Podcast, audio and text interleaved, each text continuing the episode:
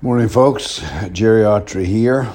Listen, the old podcast that I'm constantly thinking about. Uh, maybe I should knock this off because remember, I got uh, into the podcast business because I was a Myers Briggs expert, self appointed, but I've been involved with it in a, a long time. And so I said, hey, what?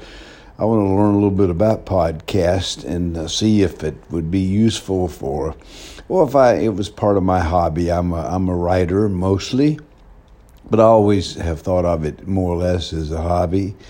And so here's something else. I'm uh, self-diagnosed ADD, so I always have to have a bunch of stuff to do. So uh, let's give podcast a shot. Well, you know, I ran out of stuff with the Myers Briggs primarily because, um, you know, if you take the Myers Briggs, you got your instrument, your test, you know what your profile is. Uh, you decide, hey, this is really me and this is the way I want to use it, and it becomes a way of life with you, which it has with me.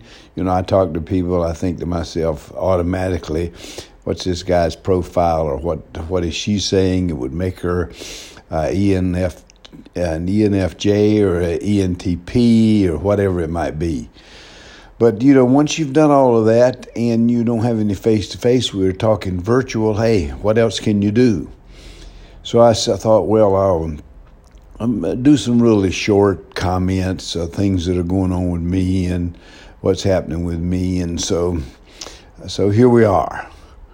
Uh, the first thing I think this morning is the a virus. I mean, uh, it looks like it's come back with an absolute vengeance uh, to a lot of people. I mean, to uh, a lot of states that had opened up, and uh, you know, it's altered all of our lives. I'm, it's not like, uh, for instance. Um, myself, I'm not like some refugee in Palestine or somewhere, but hey, it's altered my life. I love to hang out. I love to go to different coffee shops out doing stuff. Well, that's that's finished. You can forget that. So it has affected us. It's affected all of us, and we'll never be back the way we were. So forget that. Uh, let us try to get through it. And my the big thing, you know, you you have a whole, you know, the the coronavirus. It dominates the news and everything else. And I understand people are getting sick, they're dying and I and I really get that, and the, the paltry idea that uh, it's interfering with me hanging out at some of the coffee shops and stuff like that. I mean, come on, wake up and smell the roses. But anyway, uh, here we are. We're doing the best we can. The big controversy is a face mask. Now, here's where I feel about that. I mean, come on. I mean, what what sort of trouble does it take to put on face masks? I wear a bandana, make kind of a game out of it. I always take an extra one in case I run into somebody. But what's the big deal? I mean, this is not a test of freedom. This has to do with health, your health and the other people's health. So what's the big thing? And uh, washing your hands often and uh, staying away from crowds or trying to social dis, uh, distance I mean, what what is the big deal in wearing a, face mask? Come on, give me a break. I mean, uh, this is not time to proclaim uh, your independence. Some people will, and it's a bunch of bullshit, but hey, nothing I can do about it. I mean, but anyway, that's that's my thought about that. So get with it. And the other thing that's in the news that especially uh, uh kind of uh, fascinates me is the idea that from the intelligence committee or somebody who briefed the president. Hell, I didn't pay that much attention, but uh, but that uh, the Russians were going to pay money for uh, killing American soldiers. I guess I don't know where Iraq or Afghanistan. And somewhat, I kind of doubt that. I, you know, I somehow know that doesn't ring true to me. And of course, uh, you know, here's an example of uh, of what we face. I mean, that that there's no warfare that's worse. Literally, trust me on this. There's no warfare that's worse than uh, uh, warfare in cities and towns and urban warfare because uh, it's a prescription to be killed. And of course, we come to this point in my own thinking. Um, I think about Vietnam a lot, and as a Vietnam veteran, something that really does uh, irritate me so bad. You know, when we came back, we were treated like shit, uh, and and it's been a hard hard thing for a lot of us to get over. And uh, the only redeeming thing that we could possibly think that maybe we have been so stupid, we have done so stupid about the war in Vietnam that and, and treating vets or treating those who did go when we, when they came home, we've done so terrible about that that never again uh, will we be that stupid to get into an endless war or something like Vietnam. Well, forget that.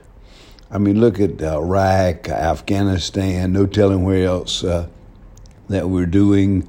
Uh, and you, you, I'd be hard pressed for I mean to agree with the president on anything. And uh, I'm a, a, long shot from where he is. But when he talks about these, got to get out of these endless wars, hey, that's exactly right. We've got to get, get away from these endless wars.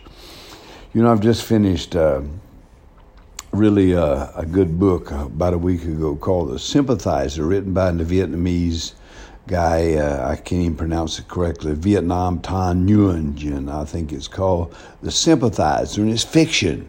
It's fiction, but it's obvious that he has some really uh, strong feelings about um, our involvement uh, in Vietnam, even. And, and although he says a lot of good things, but he has, he has I'm going to read them to you. I'm reading right out of the book.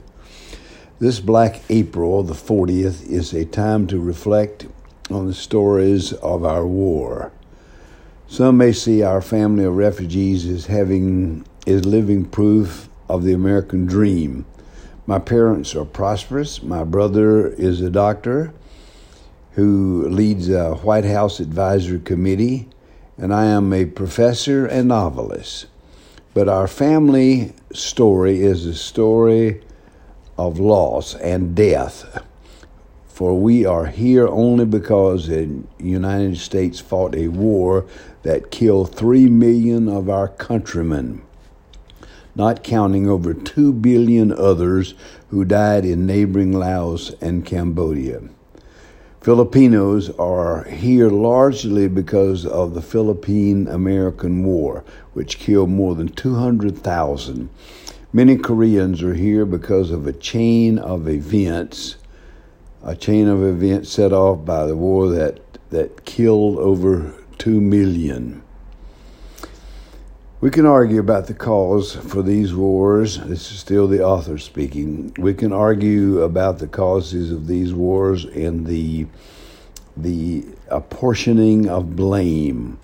But the fact is that war begins and ends over here with the support of citizens for the war machine with the arrival of frightened refugees fleeing wars.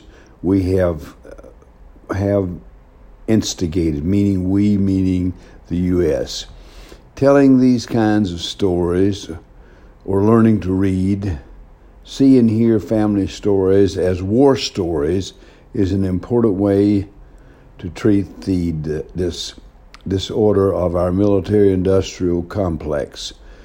For rather than being disturbed by the idea that war is hell, this complex thrives on it.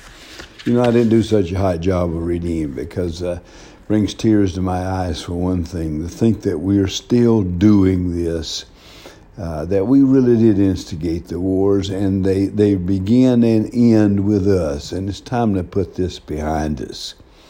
And uh, we need to realize that. Now, you know what worries me about Biden is that he's going to fall into the same trap that most presidents have. You know, talk tough and uh, we've got to uh, have a strong defense. Well, sure, we can do that, but we don't have to start wars. Okay, sorry I ran off a lot this morning, but uh, I'm trying to be a little more organized. Hey, God bless you.